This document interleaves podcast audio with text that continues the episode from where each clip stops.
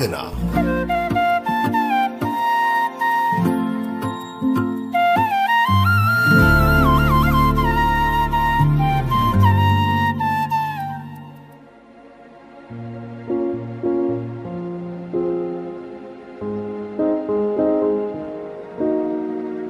നമസ്കാരം. അങ്കനയിലേക്ക് സ്വാഗതം. അങ്കനയിൽ കഴിഞ്ഞ ലക്കം നമ്മൾ പറഞ്ഞത് ആൻ ഫ്രാങ്കിനെ കുറിച്ചായിരുന്നു. ഡയറിക്കുറിപ്പിലൂടെ ലോകത്തെ മാറ്റിമറിച്ച 13-കാരി ആൻ ഫ്രാങ്കിനെ കുറിച്ച് പ്രിയ വിയാറിൻ്റെ രചനയിലൂടെയാണ് നമ്മൾ കടന്നുപോകുന്നത്. കഴിഞ്ഞ ലക്കം നമ്മൾ പറഞ്ഞു നിർത്തിയത് ആൻ ഫ്രാങ്കിൻ്റെ കുടുംബം ഒളിത്താവളത്തിലേക്ക് മാറിയതിനെക്കുറിച്ചായിരുന്നു. 1942 ജൂലൈ 13 അനക്സിലേക്ക് വാൻ പെൽസ് പത്നി പെട്രോനെലായോടും 16-കാരനായ മകൻ പീറ്ററിനോടുമൊപ്പം വന്നു ചേർന്നു. പീറ്ററോടൊപ്പം അവൻ്റെ വളർത്തുപൂച്ച മൗഷിയും ഉണ്ടായിരുന്നു. മൗഷി ഒളിത്താവളത്തിന് യോജിച്ച അന്തേവാസിയായിരുന്നു. ഒച്ച കേൾപ്പിക്കാതെ നടക്കാനും ആരെയും ശല്യപ്പെടുത്താതിരിക്കാനും അവൾ ശ്രദ്ധിച്ചു. ദന്ത ഡോക്ടറായ ഫ്രിറ്റ്സ് ഫെഫറും വന്നു ചേർന്നതോടെ അനക്സിലെ ഒളിത്താമസക്കാർ 8 പേരായി. ഫെഫറിൻ്റെ പത്നി ഷാർലറ്റ കലേറ്റ യഹൂദയല്ലാത്തതിനാൽ ആംസ്റ്റർഡാമിലെ അവരുടെ വസതിയിൽ തന്നെ താമസിക്കുവാൻ അവർക്ക് സാധിച്ചിരുന്നു. പ്രത്യേകിച്ചൊന്നും ചെയ്യാനില്ലാത്തതിനാൽ ആൻ ഫ്രാങ്ക് പഠനം തുടങ്ങിയിരുന്നു. പഠനം മുറിഞ്ഞു പോകാതിരിക്കാനായി ഫ്രാങ്ക് കുട്ടികളെ പഠനത്തിൽ സഹായിക്കാറുമുണ്ടായിരുന്നു. മിസിസ് വാൻ പെൽസുമായി യോജിച്ചു പോവുക എന്നത് ആനിന് വളരെ പ്രയാസകരമായിരുന്നു. ആനിൻ്റെ അടക്കവും ഒതുക്കവുമില്ലാത്ത പെരുമാറ്റ രീതികൾ മിസിസ് വാൻ പെൽസിന് തീരെ ഇഷ്ടമുണ്ടായിരുന്നില്ല. അസ്വസ്ഥതകളും മുറുമുറുപ്പുകളും തർക്കങ്ങളും പൊട്ടിത്തെറികളും ഇരു കുടുംബങ്ങളിലെ വീട്ടമ്മമാർക്കിടയിൽ തലപൊക്കി തുടങ്ങിയിരുന്നു. ആനിൻ്റെ രീതികൾ മിസിസ് വാൻ പെൽസിനെ തീർത്തും അലോസരപ്പെടുത്തിയിരുന്നതും ഓട്ടോ ഫ്രാങ്കാണ് ആനിൻ്റെ വഷളത്തരങ്ങൾക്ക് കൂട്ടുനിൽക്കുന്നതെന്ന തരത്തിലുള്ള സംസാരവും പ്രശ്നങ്ങൾ കൂടുതൽ സങ്കീർണമാക്കി. പ്രശ്നം ഗുരുതരമാകുമ്പോൾ ഈ യുദ്ധം ഒരിക്കലും അവസാനിക്കാതെ നീണ്ടുപോകുമോ എന്ന് എഡിത്ത് ആശങ്കപ്പെടുമായിരുന്നു. അനക്സിൽ ദിവസങ്ങൾ ഇഴഞ്ഞായിരുന്നു പോയിക്കൊണ്ടിരുന്നത്. ഇതെല്ലാമാണെങ്കിലും അന്തരീക്ഷത്തിന് അയവ് വരുത്തുവാൻ കുട്ടികളും മുതിർന്നവരും ബോധപൂർവം ശ്രമിക്കുന്നുമുണ്ടായിരുന്നു. ആൻ അച്ഛൻ്റെ കോട്ടിട്ടും പീറ്ററാകട്ടെ അമ്മയുടെ ഉടുപ്പിട്ടും തമാശ രൂപത്തിലുള്ള നാടകങ്ങളും മറ്റും കളിക്കുന്നത് ചിരിയുണർത്തുമായിരുന്നു. എല്ലാത്തിനുമുപരിയായി വാൻ പെൽസും ഓട്ടോ ഫ്രാങ്കും മികച്ച തമാശക്കാരായിരുന്നു. 1942 അവസാനം നടത്തിയ പുതുവത്സരാഘോഷങ്ങൾക്ക് മീപ്പും ബെപ്പും ഉൾപ്പെടെയുള്ള സഹായികളും പങ്കെടുത്തു. രോഗിയാവുക എന്നത് ഒളി ജീവിതത്തെ സംബന്ധിച്ചിടത്തോളം വലിയ അപകടകരമായ അവസ്ഥയായിരുന്നു. ഡോക്ടറെ വിളിക്കാനാകാതെ സ്വയം ചികിത്സ മാത്രമേ സാധ്യമായിരുന്നുള്ളൂ. 1943 കൊടും ശീതകാലത്ത് ആനിനെ കടുത്ത ഇൻഫ്ലുവൻസ ബാധിച്ചു. ലഭ്യമായ എല്ലാ മരുന്നുകളും വെച്ച് ചികിത്സ നടത്തുകയേ വഴിയുണ്ടായിരുന്നുള്ളൂ. രോഗിയെ പ്രത്യേകം താമസിപ്പിക്കാനുള്ള സൗകര്യമില്ലാത്തതിനാൽ രോഗം പകരാനുള്ള സാധ്യതയും ഉയർന്നതായിരുന്നു. 1944 മാർച്ച് 29 ആനിൻ്റെ ഡയറിക്കുറിപ്പിൽ അനക്സിന് പുറത്തെ യുദ്ധാവസ്ഥയെക്കുറിച്ചുള്ള പരാമർശം കാണാം. ബ്രിട്ടീഷ് വ്യോമസേന വർഷിക്കുന്ന ബോംബുകളിൽ ആംസ്റ്റർഡാമിലെ പാർപ്പിടങ്ങൾ പുൽക്കൊടികൾ പോലെ വിറയ്ക്കും. പകർച്ചവ്യാധികൾ പകർന്നു പിടിച്ചതോടെ ഡോക്ടർമാരുടെ മുന്നിലെ ക്യൂ അനന്തമായി നീണ്ടു. പച്ചക്കറികൾക്കും മറ്റു ഭക്ഷ്യവസ്തുക്കൾക്കും തീ വിലയായിരിക്കുന്നു. ആളുകളുടെ വാഹനങ്ങൾ മോഷ്ടിക്കുന്നു. മോഷണം സർവ്വസാധാരണമായി. കൊച്ചുകുട്ടികൾ വീടുകളുടെ ജനാല പൊട്ടിച്ച് സാധനങ്ങൾ കളവ് നടത്തുന്നു.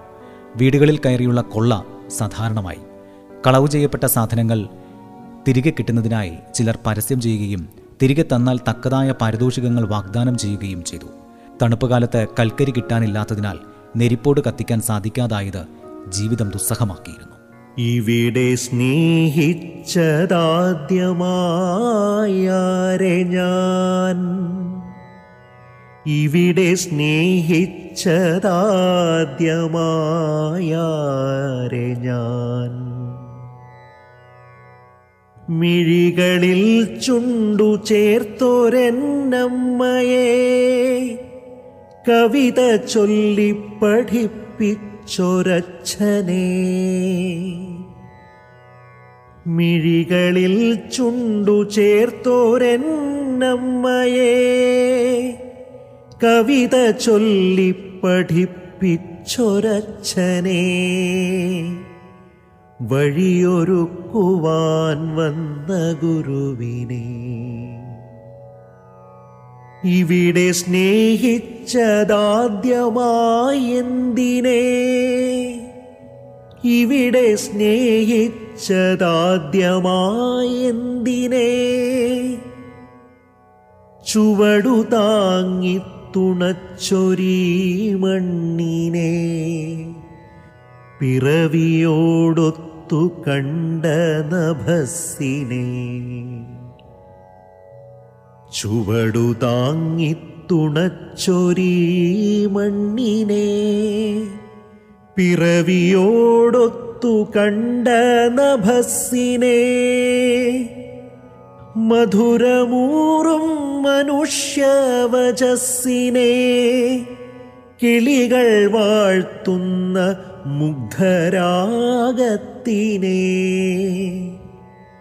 കുളിരു ചൂടുന്ന സുപ്രഭാതത്തിനെ ഹൃദയരാഗം ചുവപ്പിച്ച സന്ധ്യയെ.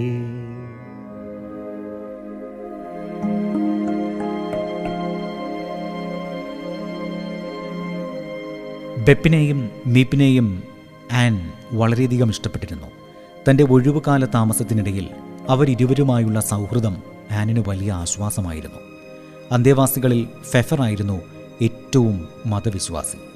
അദ്ദേഹം എല്ലാ വെള്ളിയാഴ്ചകളിലും യഹൂദ വിശേഷ ദിവസമായ സാബത്ത് ആചരിക്കുകയും മുടങ്ങാതെ പ്രാർത്ഥന നടത്തുകയും ചെയ്യുമായിരുന്നു. ദിവസങ്ങൾ കഴിയവേ ആൻ മതപരമായ കാര്യങ്ങളിൽ താൽപ്പര്യം പ്രകടിപ്പിച്ചു തുടങ്ങി. ഇക്കാലയളവിലും അറിയപ്പെടുന്ന ഒരു എഴുത്തുകാരിയും പത്രപ്രവർത്തകയും ആകുവാനുള്ള ആഗ്രഹം തൻ്റെ ഡയറിയിൽ അവൾ പങ്കുവച്ചു. ഇവായുടെ സ്വപ്നങ്ങൾ എന്ന തൻ്റെ യക്ഷിക്കഥയെക്കുറിച്ച് ആൻ സ്വകാര്യമായി അഭിമാനിച്ചിരുന്നു. അതുകൂടാതെ കാഡിയുടെ ജീവിതം എന്ന മറ്റൊരു കഥയും ആൻ എഴുതി തയ്യാറാക്കിയിരുന്നു. ആൻ തൻ്റെ കുടുംബത്തിൽ ഏറ്റവുമധികം ഇഷ്ടപ്പെട്ടിരുന്നത് അച്ഛനെയായിരുന്നു. മാർഗോത്തിന് അമ്മയുമായിരുന്നു കൂടുതൽ അടുപ്പം. മാർഗോത്തിനെ സംബന്ധിച്ചിടത്തോളം ആനിനെ പോലുള്ള വൈകാരിക പ്രശ്നങ്ങൾ കുറവായിരുന്നതിനാൽ അവൾ താരതമ്യേന പക്വമതിയായ പെൺകുട്ടിയായിരുന്നു. ആൻ ചെറിയ കാര്യങ്ങളിൽ പോലും വളരെ പെട്ടെന്ന് ദുഃഖിതയാവുകയും അതുപോലെ തന്നെ ആഹ്ലാദിക്കുകയും ചെയ്യുന്ന പെൺകുട്ടിയായിരുന്നു. വൈകാരികമായ പിന്തുണ ആൻ എല്ലായ്പ്പോഴും ആഗ്രഹിച്ചിരുന്നു. ആനും മാർഗോത്തും മുമ്പത്തേക്കാൾ ഒളിവുകാലത്ത് കൂടുതൽ അടുത്തു. പുറം ലോകവുമായി യാതൊരു ബന്ധവുമില്ലാത്തതിനാൽ അവർ പരസ്പരം സുഹൃത്തുക്കളായി. അതിനെക്കുറിച്ച് ആൻ ഇങ്ങനെ എഴുതി: ഇപ്പോൾ മാർഗോത്ത് എന്നെ അവൾക്കൊപ്പം ഒരു നല്ല സുഹൃത്തായി കണക്കാക്കുന്നുണ്ട്. അവൾ മുമ്പത്തെ പോലെ എന്നെ കുത്തിനോവിക്കുന്നില്ല, പകരം നല്ല കൂട്ടുകാരിയായിരിക്കുന്നു. എന്നെ മുമ്പത്തെ പോലെ ഒന്നും അറിഞ്ഞുകൂടാത്ത കുഞ്ഞായി കണക്കാക്കുന്നതുമില്ല. ആനിനെ പോലെ ഒരു പെൺകുട്ടിയെ ഒളിസങ്കേതത്തിൽ താമസിപ്പിക്കുന്നത് അത്ര എളുപ്പമുള്ള കാര്യമായിരുന്നില്ല. അത് മറ്റന്തേവാസികൾക്കും അറിയാമായിരുന്നു. അതിനാൽ എല്ലാവരും ആനിനെ ആവശ്യത്തിനും അനാവശ്യത്തിനും നിയന്ത്രിക്കാൻ ശ്രമിച്ചു. ആനും അമ്മയും തമ്മിൽ പൊരുത്തക്കേടുകൾ പലപ്പോഴും പ്രകടമായി പുറത്തു വന്നിരുന്നു. അത് വലിയ പിണക്കങ്ങൾക്ക് വഴിവെച്ചു. തന്നെ ഇപ്പോഴും ഒരു കൊച്ചു കുഞ്ഞിനെ എന്ന പോലെ അമ്മ കൈകാര്യം ചെയ്യുന്നതും തൻ്റെ അഭിപ്രായങ്ങൾക്ക് അത് അർഹിക്കുന്ന പ്രാധാന്യം നൽകാത്തതും ആനിനെ പ്രകോപിതയാക്കി. അവൾ മാനസികമായി അമ്മയിൽ നിന്നും ഏറെ അകന്നു. അപ്പോഴെല്ലാം ഓട്ടോ ഫ്രാങ്ക് അവർക്കിടയിൽ മധ്യസ്ഥം വഹിച്ചു. 1942 നവംബർ 7 ആൻ ഇങ്ങനെ എഴുതി: അമ്മയ്ക്ക് എന്നെ മനസ്സിലാക്കാൻ കഴിയുന്നതേയില്ല. അമ്മ എത്ര കഠിന ഹൃദയയാണ്. തൻ്റെ വികാരങ്ങളെ പുച്ഛിക്കുവാൻ മാത്രമേ അവർക്കറിയുമായിരുന്നുള്ളൂ. പലപ്പോഴും അവർ എൻ്റെ അമ്മയല്ല എന്ന് പോലും തോന്നിപ്പോകുന്നു. എന്നാൽ ആനിൻ്റെ ഈ അഭിപ്രായം അവൾ തന്നെ മാറ്റിയിരുന്നതിനും ഡയറിയിലെ കുറിപ്പ് തെളിവായിരുന്നു. അമ്മയോടുള്ള തൻ്റെ സമീപനത്തെ പരാമർശിച്ചുകൊണ്ട് ആൻ പശ്ചാത്തപത്തോടെ ഇങ്ങനെ കുറിച്ചിരുന്നു: ആൻ, നിനക്കെങ്ങനെ ഇങ്ങനെയൊക്കെ എഴുതാൻ സാധിച്ചു? ആൻ കൂടുതൽ പക്വമതിയായതിൻ്റെ തെളിവായിരുന്നു അത്.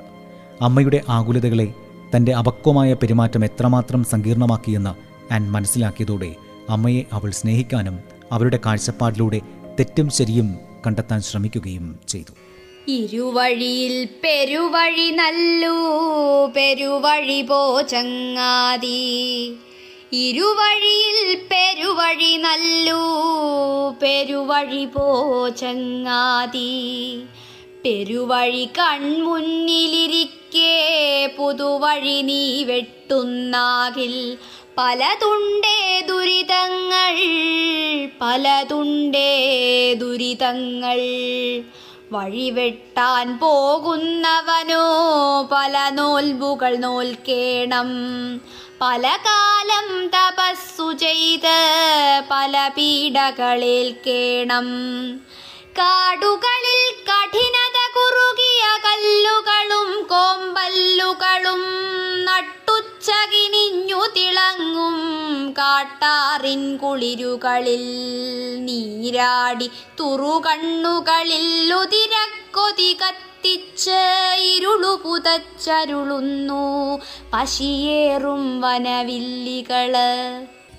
വഴിവെട്ടാൻ പോയവരില്ലും മുടിയും തലയോട്ടിയുമായി അവിടെത്താൻ മറ്റൊരു കുന്നായി മരുവുന്നു ചങ്ങാതി.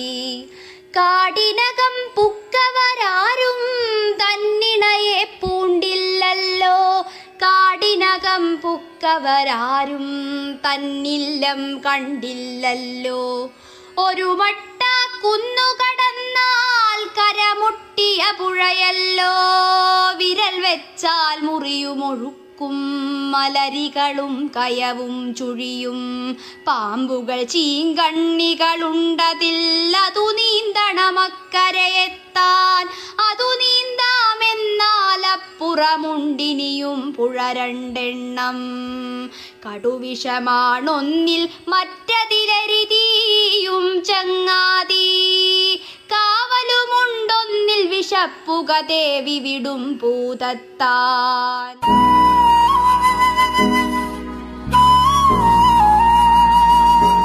അങ്കന ഇടവേളയ്ക്ക് ശേഷം തുടരും.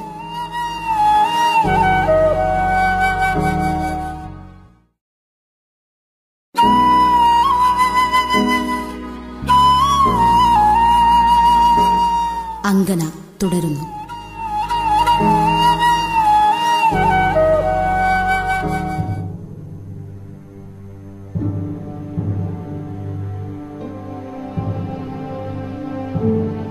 ഒളിവുകാലം മുഴുവനും തങ്ങളുടെ സ്കൂളിലേക്കുള്ള മടക്കവും ചങ്ങാതിമാരെ വീണ്ടും കണ്ടുമുട്ടാമെന്നുള്ള പ്രതീക്ഷയിലുമായിരുന്നു ആനും മാർഗോത്തും. അതുകൊണ്ട് തന്നെ ഇവിടെയും അവർ തങ്ങളുടെ പഠനം തുടർന്നുകൊണ്ടേയിരുന്നു. ബെപ് തൻ്റെ പേരിൽ മാർഗോത്തിനായി ഷോർട്ട് ഹാൻഡിൻ്റെ ഒരു വിദൂര പഠന കോഴ്സിന് ചേർന്നു. സമർത്ഥയായ മാർഗോത്ത് ഉയർന്ന മാർക്കോടെ കോഴ്സ് പാസ്സാക്കുകയും ചെയ്തു. ആനാകട്ടെ തൻ്റെ സമയം മുഴുവനും ഡയറി എഴുത്തിനും വായനയ്ക്കും പഠനത്തിനുമായി ചെലവഴിച്ചു.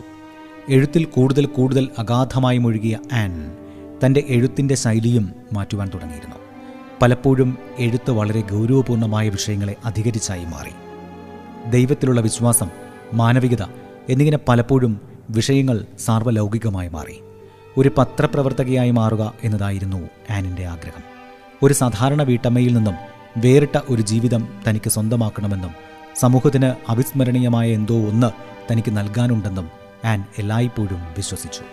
താൻ കൂടുതൽ പ്രയോജനപ്രദമായ ഒരു വ്യക്തിയാകുന്നതിലൂടെ മാത്രമേ ലോകത്തിലേക്ക് ഇറങ്ങിച്ചെല്ലാനാകൂവെന്നും ആൻ പക്വതയോടെ മനസ്സിലാക്കിയിരുന്നു. ദൈവം തനിക്ക് തന്ന കഴിവുകൾ കൂടുതൽ മികച്ച രീതിയിലും ഉപയോഗപ്രദമായ രീതിയിലും അവതരിപ്പിക്കണമെന്ന് ആൻ ആഗ്രഹിച്ചിരുന്നുവെന്ന് അവളുടെ ഡയറിക്കുറിപ്പുകൾ വ്യക്തമാക്കുന്നു. എഴുതുമ്പോൾ താൻ അനുഭവിക്കുന്ന അനിർവചനീയമായ ആത്മസംതൃപ്തിയെക്കുറിച്ച് ആൻ ഇങ്ങനെ എഴുതി: എഴുതുമ്പോൾ എനിക്കെൻ്റെ സങ്കടങ്ങളിൽ നിന്നും മോചനം നേടാൻ സാധിക്കുന്നു. എൻ്റെ ആത്മാവ് പുതുജീവൻ നേടിയതുപോലെ ഉയർത്തെഴുന്നേൽക്കുന്നു. എന്നാൽ എനിക്കെന്നാണ് മഹത്തായ രചന നടത്താനാവുക? എനിക്കെന്നാണ് ഒരു നല്ല പത്രപ്രവർത്തകയോ എഴുത്തുകാരിയോ ആകാൻ കഴിയുക?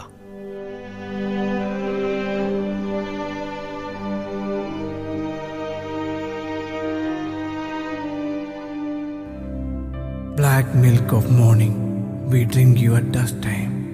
We drink you at noon time and downtime. We drink you at night. We drink and drink.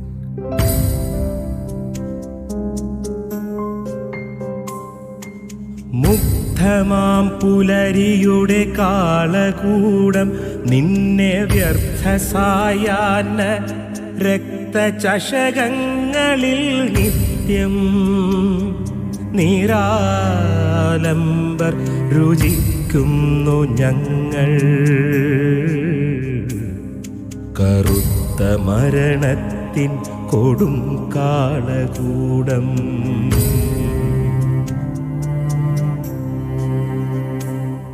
പ്രഭാതങ്ങളിൽ തീക്ഷ്ണ ഉച്ച നേരങ്ങളിൽ മുടിഞ്ഞ രാവിൻ്റെ മുഷിഞ്ഞ യാമങ്ങളിൽ അനുസ്യൂതമീ നിസ്വക്കുടി നിന്നെ നശിച്ച മരണത്തിൻ കരിങ്കഷായം. we scope out a grave in the sky where it's roomy.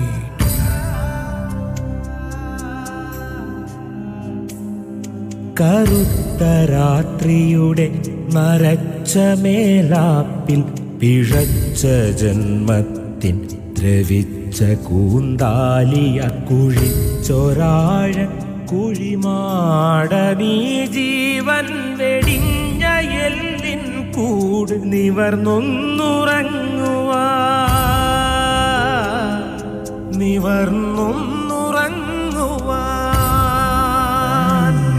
House who cultivates snakes karala sarpangale pulgi punarna kurimanamum kurikkunnu kavanal kuricha vaakkugal karagrhathin nashicha muttatte maricha sandhyayum Dutchland your golden hair Margarita കനകകുന്തളം കാറ്റിൽ പറത്തി രജതമഞ്ചത്തിൽ മയങ്ങും മദാലസേ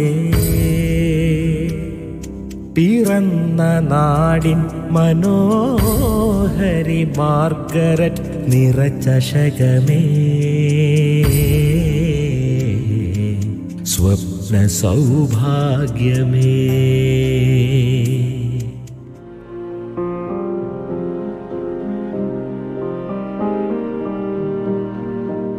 മിക്കപ്പോഴും an ധാന്യങ്ങളും മറ്റും സൂക്ഷിക്കുന്ന store റൂമിൽ diary എഴുത്തും കഥയെഴുത്തുമായി തിരക്കിലായിരിക്കും. Peter ചെറിയ ആശാരിപ്പണികളുമായി അവിടെ കൂടും. അവർ തമ്മിലുള്ള ബന്ധം നാൾക്കുനാൾ ദൃഢമായി. വിരസത കനക്കുമ്പോൾ ആൻ അച്ഛൻ്റെ ബൈനോക്കുലേഴ്സ് വാങ്ങി ദൂരക്കാഴ്ചകൾ കാണും.